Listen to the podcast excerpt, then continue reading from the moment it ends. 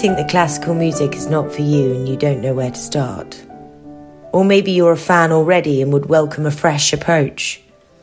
You've come to the right place. Perfect Pitch is for everyone, beginners or experts, whatever your age. Lend Nick Healy Hutchinson your ears for his weekly dose of classical music that will enrich your life.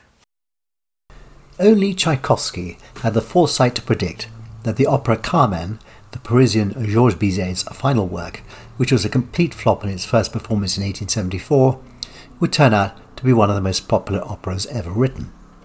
The reception at its first performance was so bad it meant that the composer went to his grave only a few months later, completely unaware of the huge success it would one day become.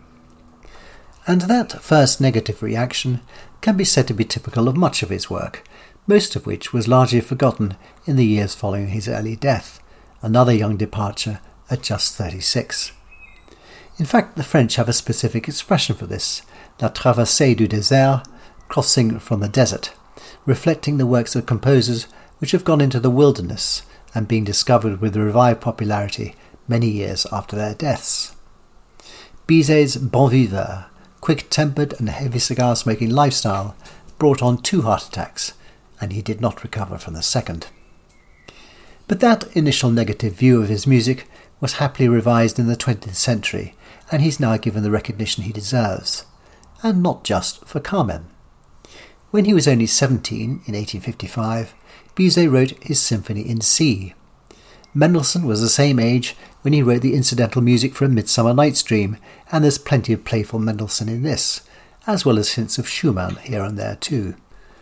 Occasionally, it's still referred to as his Symphony No. 1, which is a slightly superfluous title, as his first was also his last. Oddly, it was never performed in his lifetime and lay undiscovered until 1933, receiving its first public performance a couple of years later. Bizet never gave any clear reason as to why he didn't want it published in his life, although a possible explanation is that he was aware of its similarities with a popular symphony by Charles Gounod, his teacher at the Paris Conservatoire. And strangely, unlike other European countries, notably Germany of course, symphonic writing was not really a thing in France, more something which had to be done as a sort of exercise as part of musical education, a stepping stone to the real goal, the opera house. Anyway, I think it's a piece oozing with charm and the work of some maturity from a 17 year old.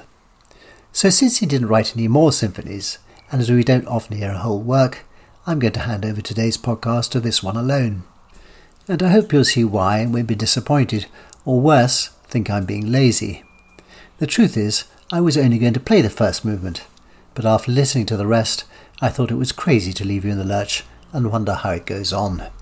So here it is in full Bizet's Symphony in C in the traditional four movement structure, played by the Royal Concertgebouw Orchestra, conducted by Bernard Haitink. That's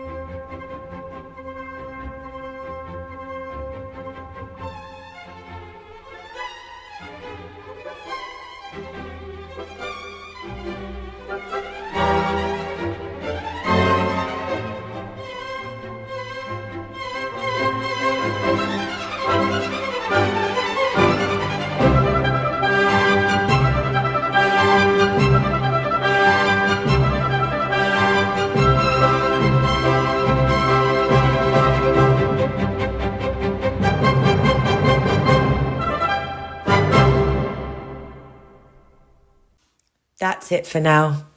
Thank you for listening to Perfect Pitch with Nick Healy Hutchinson. He'll be back again next week with some more treasures for you, so please do join him then. And you can subscribe to this podcast by clicking on the link below.